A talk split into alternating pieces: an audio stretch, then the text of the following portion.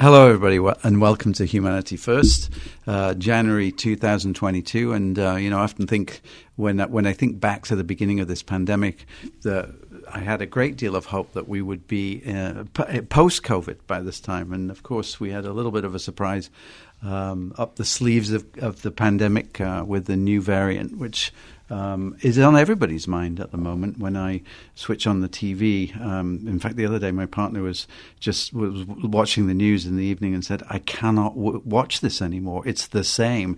It's you know weather events and it's COVID, and and that's certainly what is going on at the moment with the new Omicron." Um, uh, uh, variant, and you know, it's difficult not to talk about anything when you're having so many uh, positives with our staff at the moment. We are in the middle of probably our greatest staffing.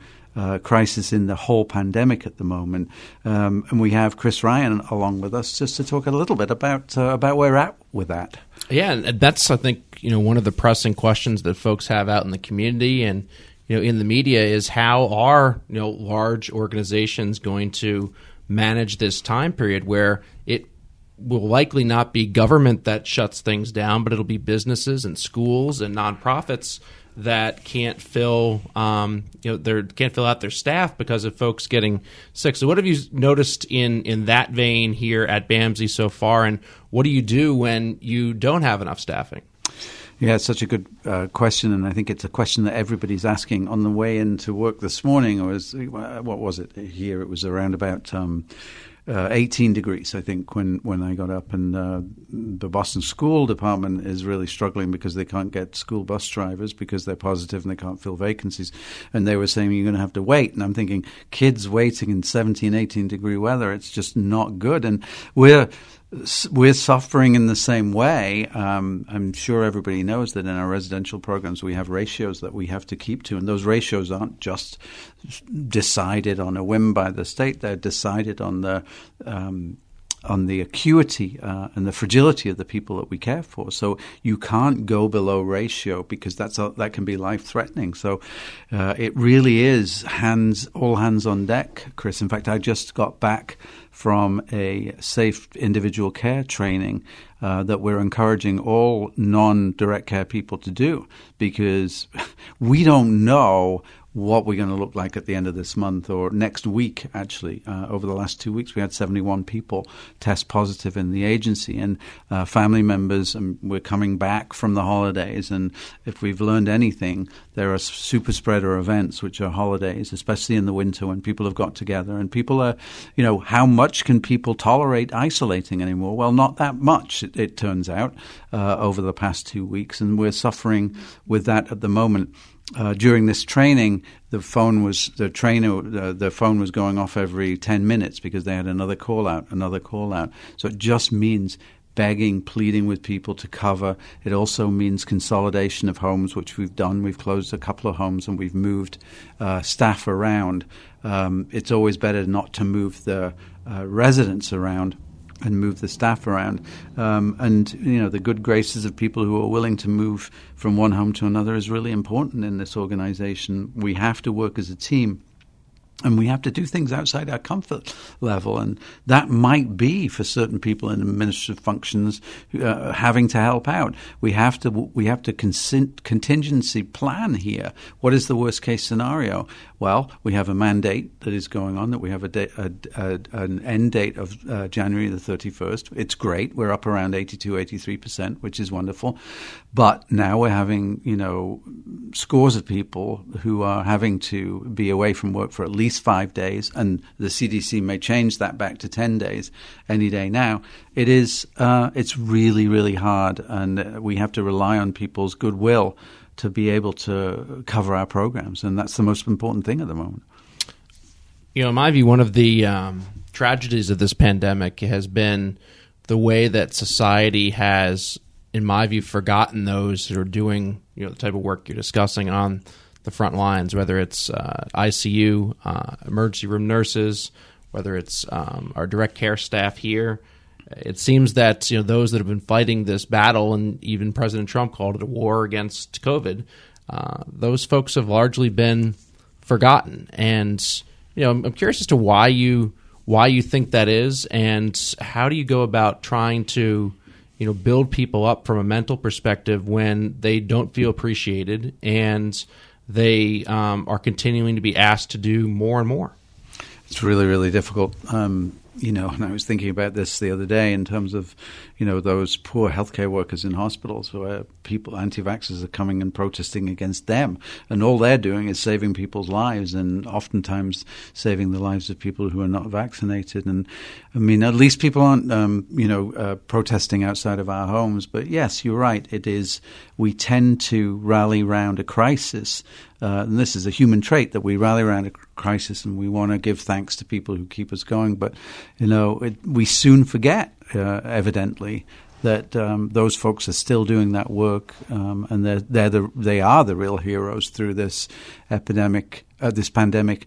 And I think BAMSI has really kept the pressure up to let people know that our staff are heroes. Um, um, did an interview yesterday with uh, NPR uh, and took time to say, remember, these people are the heroes of this particular battle, this war on COVID.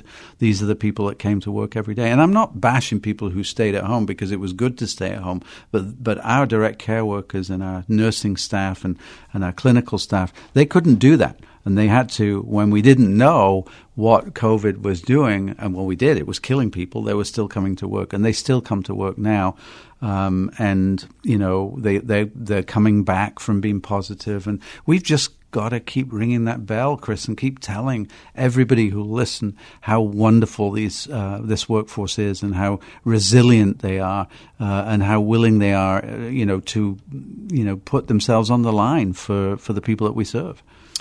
Yeah, I mean, you look at um, you know the, the heroes of this pandemic, and that's the, they are them, and uh, to see them you're not treated like uh, heroes is largely um, you know, concerning and and problematic. I want to get your sense as to where things are in regard to you know, the healthcare system as a whole here in this community and um, more broadly in in Massachusetts right now, where we've heard you know concern about um, people being able to access hospitals for um, even life uh, threatening type of surgeries and things of that nature because they're so at capacity. And you obviously have a, a good handle on that, given that, that BAMSI is a healthcare provider.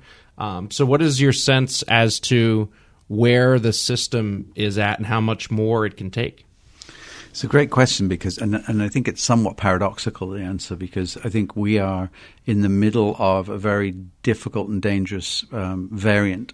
Uh, but we have a great deal of people vaccinated, and we know that 85% of the people um, uh, who are getting vaccinated people are not ending up in, in EDs. But those people, and some are, there's absolutely no question about it, but the vast majority of those people are unvaccinated, and they are really putting a massive strain uh, on the hospital system. And the hospital system is not going to refuse those people because they're going to need to be on ventilators and they have very serious life threatening conditions. Um, and this morning, I believe there was, oh, sorry, last night, there were six ICU beds in the entire state. So every time somebody moves out of one of those beds, there's a new person to go in. The strain on the system is one thing, the, st- the strain on the people doing the work is the thing that's breaking the back of the healthcare system at the moment. Um, we need to get as many people as we can vaccinated because that's the way out of this in terms of getting some kind of immunity to this. And who knows what the next strain is. But I worry deeply about that. I also worry, especially with our person served, who have um, medical conditions, and they're very fragile, many of them, and they need the hospital services. You know, even if somebody taps their head um, a, a, little bit while changing seats, uh, sheets, we need to get them seen uh, for possible concussion. You know, our folks are not um, don't have the resilience uh, physically that many other people do. So we need, the, uh, and our partners are our hospitals in our communities. We need them uh, to keep people safe. Yeah, and I know we want to get to our, our special guest here in a second, but you know, as you think about um, you know possible contingency plans or you know what has been done, what hasn't been done, uh, you make a really good point about um, you know folks being able to access the emergency room and folks being able to access you know their surgeries, not just elective surgeries, but very often you know life threatening surgeries that they can't get the staffing for and have been pushed out.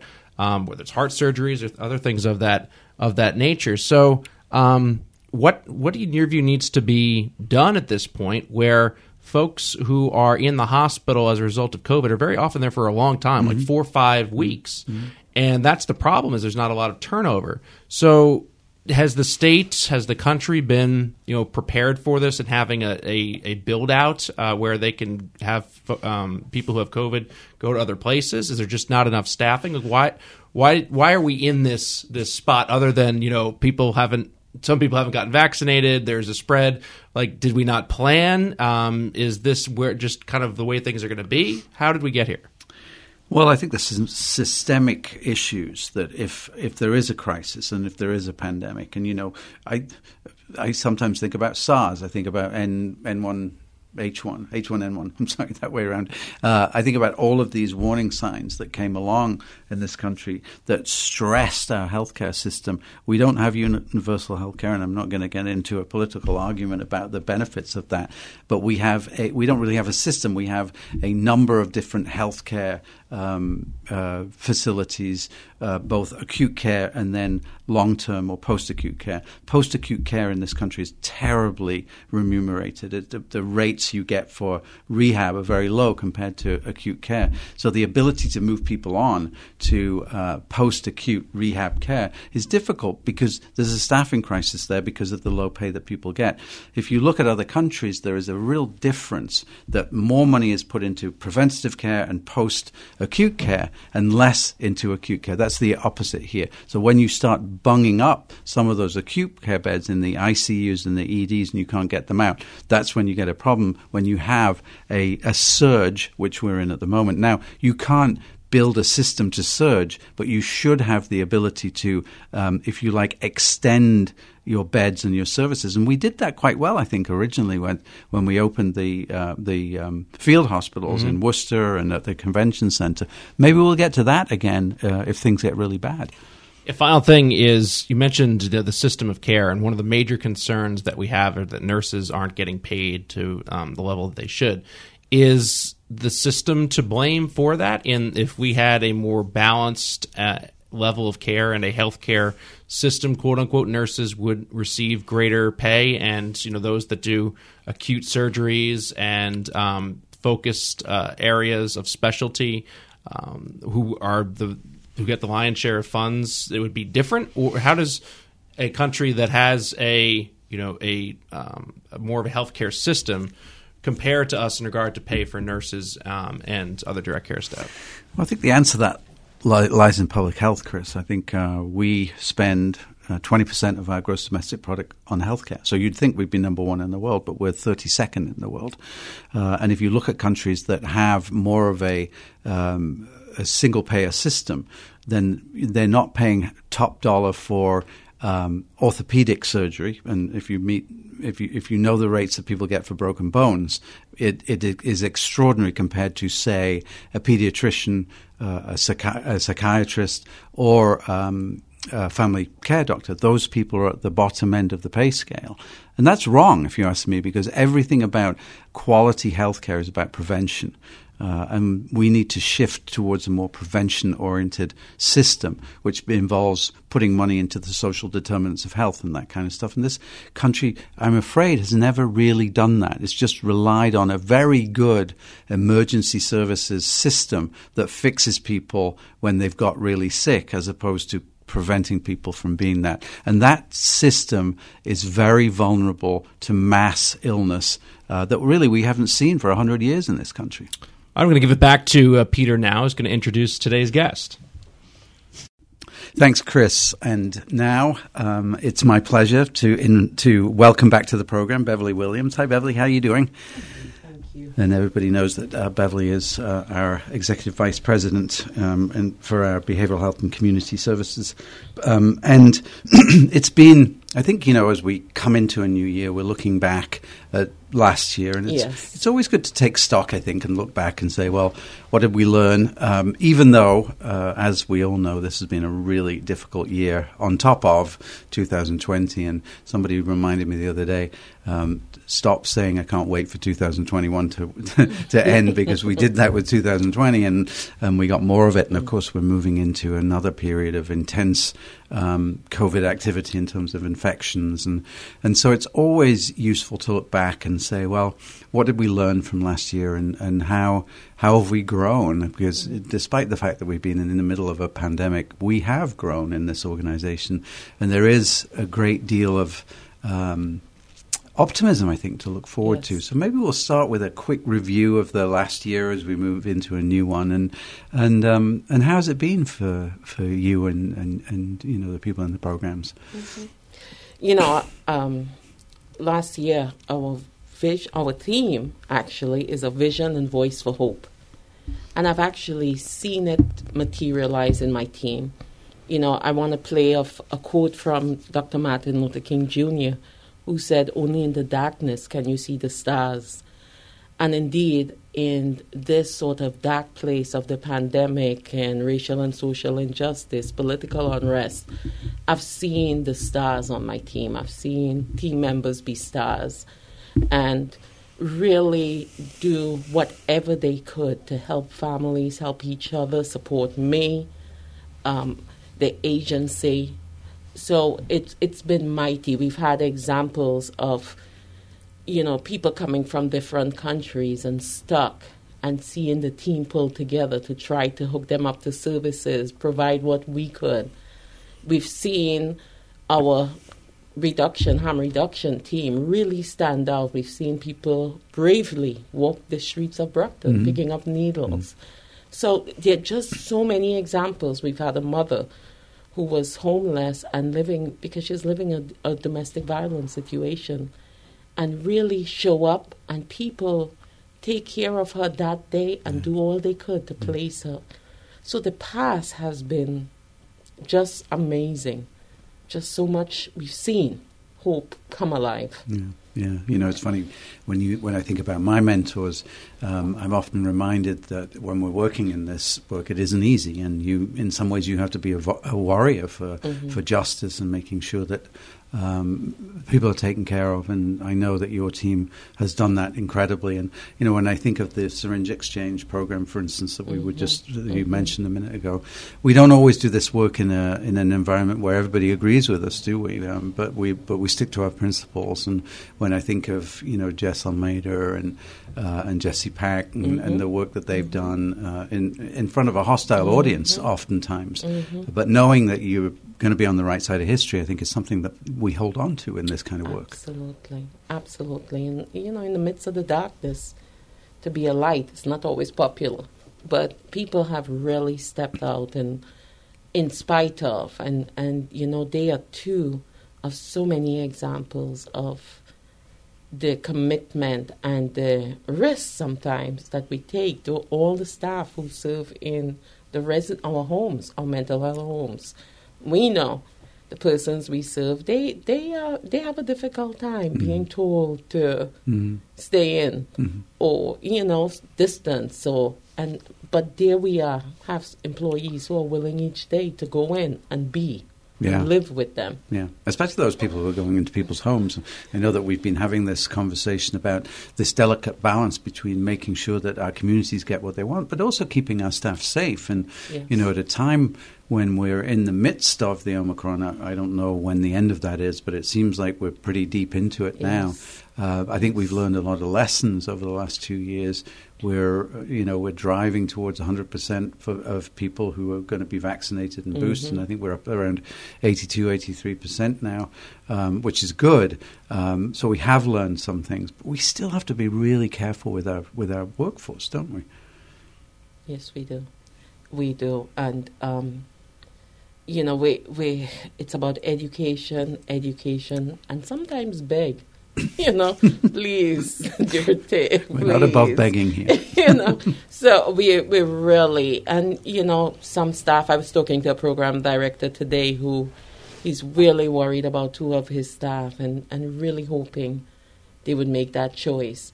But it's it's constant work. It's you know um, what I do appreciate is that the directors are really they really care about the team mm-hmm. of employees who mm-hmm. work with them, mm-hmm.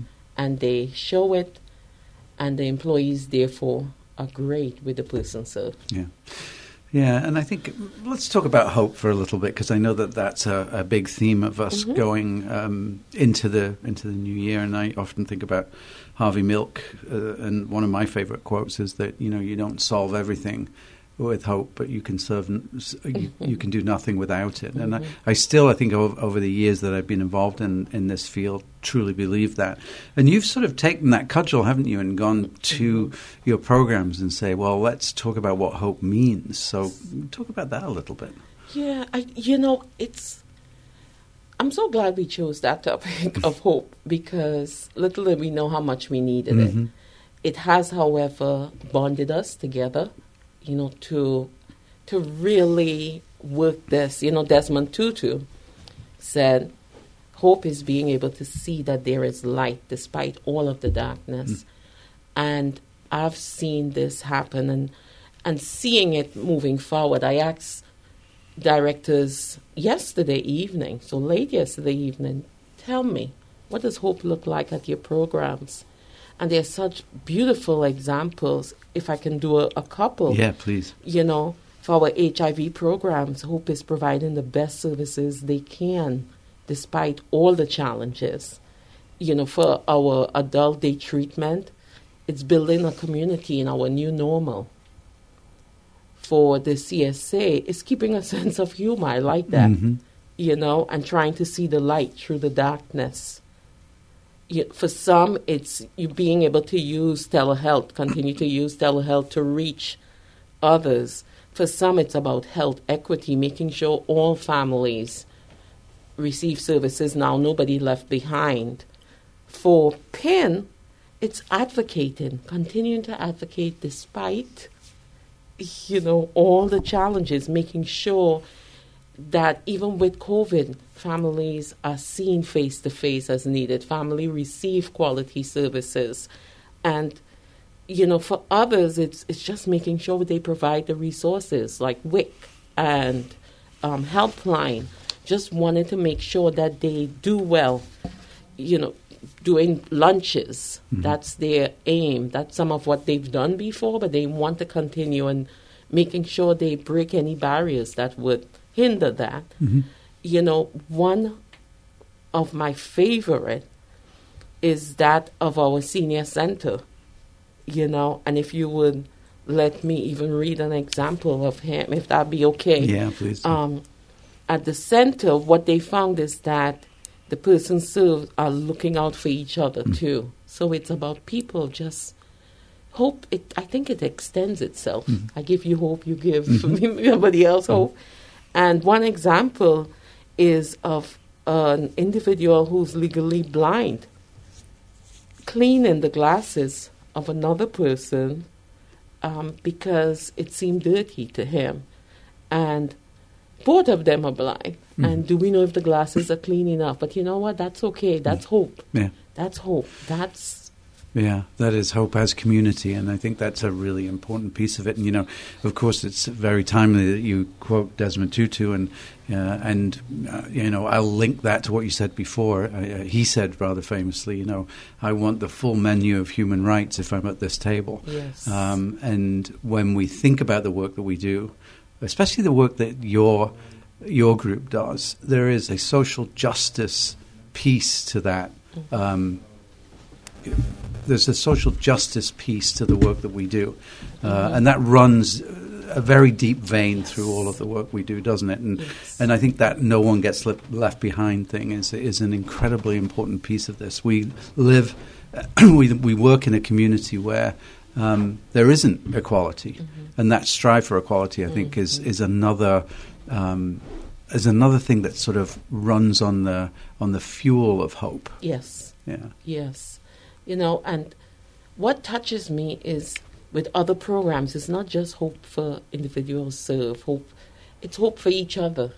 You know, hope that we stay together, mm-hmm. that we are healthy together, hope um, one person said is making sure that our peers stay healthy. You know, um, and there's so much need for that now in the midst of particularly racial injustices mm-hmm. and challenges and political. It's so easy. It's so easy for us to divide. Mm-hmm.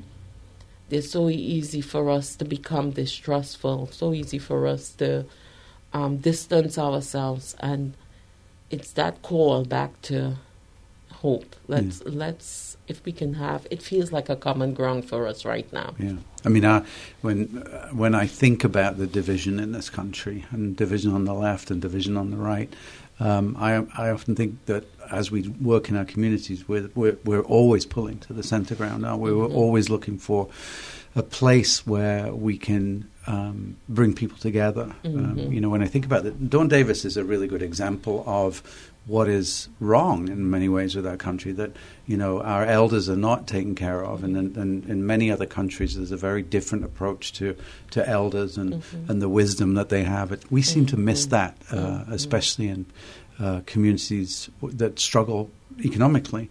Um, and the idea of building community in the in the in the Dawn Davis program mm-hmm. is is the lifeblood blood of that program. That I, that quote there is one of the because I always think of um, you know Murthy, who's the um, uh, the the Surgeon General at the moment, mm-hmm. and under Obama, he mm-hmm. said the thing that kills the elderly most is loneliness and isolation. Yes. To build that kind of community, that p- kind of connection is the actually literally keeps people alive.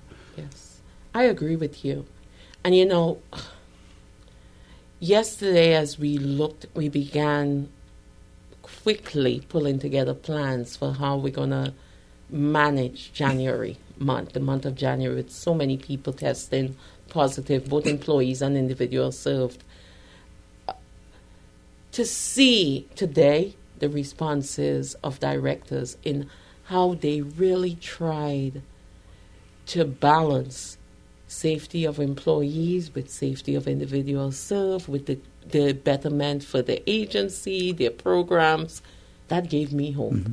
Mm-hmm. It's such, it's so hopeful, and it's yeah. it speaks to the heart of the team and the commitment. Yes, because you know it's funny. Um, one of our nurses who you know very well, yesterday when we were talking before the meeting was saying how her daughter, who I think is a college age, mm-hmm. um, nurse said, "Look, you know, you can't go out to these parties at, at you know, on the holidays." And the daughter said, "I've had enough. I'm not going. I'm going out." And a lot of people have done that, and we're in the midst of that now. I think just you know, post holiday. Yes. And you know, the first thought is, "I'm tired. I'm exhausted. I can't go through this again." Mm-hmm. But I think the commitment of the work of the workforce and the leadership of the organisation is to well, we have to. Uh, mm-hmm. what options do we have?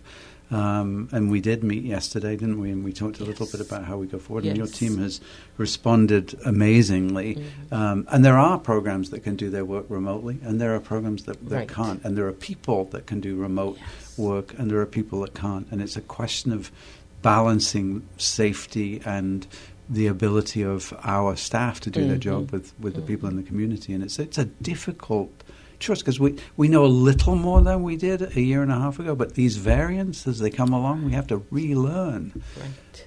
Um, right. It's, and, and what I've seen with the team is the resilience. There is a way. They believe. They truly believe. They truly working towards helping and making a difference in the lives of individuals served mm-hmm. and even themselves. Mm-hmm. You know, it makes me think that you know we've we've been through so through many um, obstacles the past couple years, but you know Bernard Williams, he said this is a and I'm not doing a quote because I know I'm going to mess up his quote, is that he said there's no way at all that darkness will defeat, you know, light or defeat hope, you know, and if we indeed strive and hold on to that. And, and I really do believe I see it. I see, you know, I, I think I would have said hope the last two years uh, very casually. Mm-hmm. I, yeah, I have a concept of hope, mm-hmm. but I've seen it live Yeah. this past year. Yeah, and I think our staff oftentimes are the, the sort of carriers of hope, aren't they? They're Yeah. the people who visit and, and sort of reinvigorate people who are you know Yeah. are in difficult circumstances. I think about the work we do with people in long term recovery, you know, and those people Mm-hmm. who, uh, you know, I, I, I think about the. Um, about cope oftentimes, Mhm. and Mhm. uh, that's a program that works with people Yes. You know, with HIV and AIDS, and Yes. and, and we have staff who have who are living examples of surviving w- with HIV. Yeah. Which, if you look back, and for some of us, to remembering, you know, when the AIDS epidemic came along, Mm-hmm. we knew nothing, but now we have people who are surviving that and who are telling their stories and giving people hope, and it's, it's an amazing thing. Right, and all of our, you know, our parent partners and family partners, people who, so staff with lived experience, who, so from PIN to CSA and those programs where they've done the journey or doing the journey and looking back and pulling others forward. And that, to me, that's giving others hope Yeah. that, you know, it's, it's possible. Yeah, and I do think, and you know, I get questions about this sometimes, but um, I believe that the lived experience component in the Yes. treatment paradigm is uh, equally as important as the clinical. Because if you can see somebody in your in your moment of greatest despair, if you can see somebody who can say, "Yeah, check that, I was there," and look. Look at me now, and and and it, it is often the case, isn't it, that people's own path of recovery is enhanced by giving back, is enhanced by giving people hope and, and saying this is a journey I've travelled on that I had hope from before, and you and I, I, I can help you on the way. Absolutely. Um, Absolutely. That's there's the power. There's nothing that can touch the power of a mentor or a person with lived experience, whether it's a family partner or a peer. Um, clinicians we add to. Um, but one of the gems is having somebody who could connect with a family on the sense of been there, done that, or doing that. There is a light at the end of this tunnel. right. That has, we at BAMSI, we've learned the power and importance of those two roles. Yeah, and I think it takes a very special person to do this kind of work. Yes. And I'm always um, at orientation every week. We always have a number of people who come back to BAMSI, and we had somebody recently who said, "Well, you know, I sort of had to leave," and many people have had to go and look Yes. after their families, look after loved ones. Um, but I missed that connectivity, and I Mhm. missed. I missed the camaraderie of working towards something that is greater than myself, Mhm. and um, you know that's a that's a real selling point for us at this organization. For anybody he, that that has had that experience, you don't forget it in a hurry. hmm You're right. Yeah. You're right. So, well, Bev, thank you so much, and hopefully, and we'll come back in uh, maybe three months' time, and we'll see how hope is being kept alive, and and and, and the next phase of this journey for us. And I know we spent a lot of time saying um, post-COVID, but let's just say we're dealing with COVID, and we're managing it, and we're moving forward. Yes. Yeah. We believe. Yeah, we believe. thank you so much, Bev. You're welcome.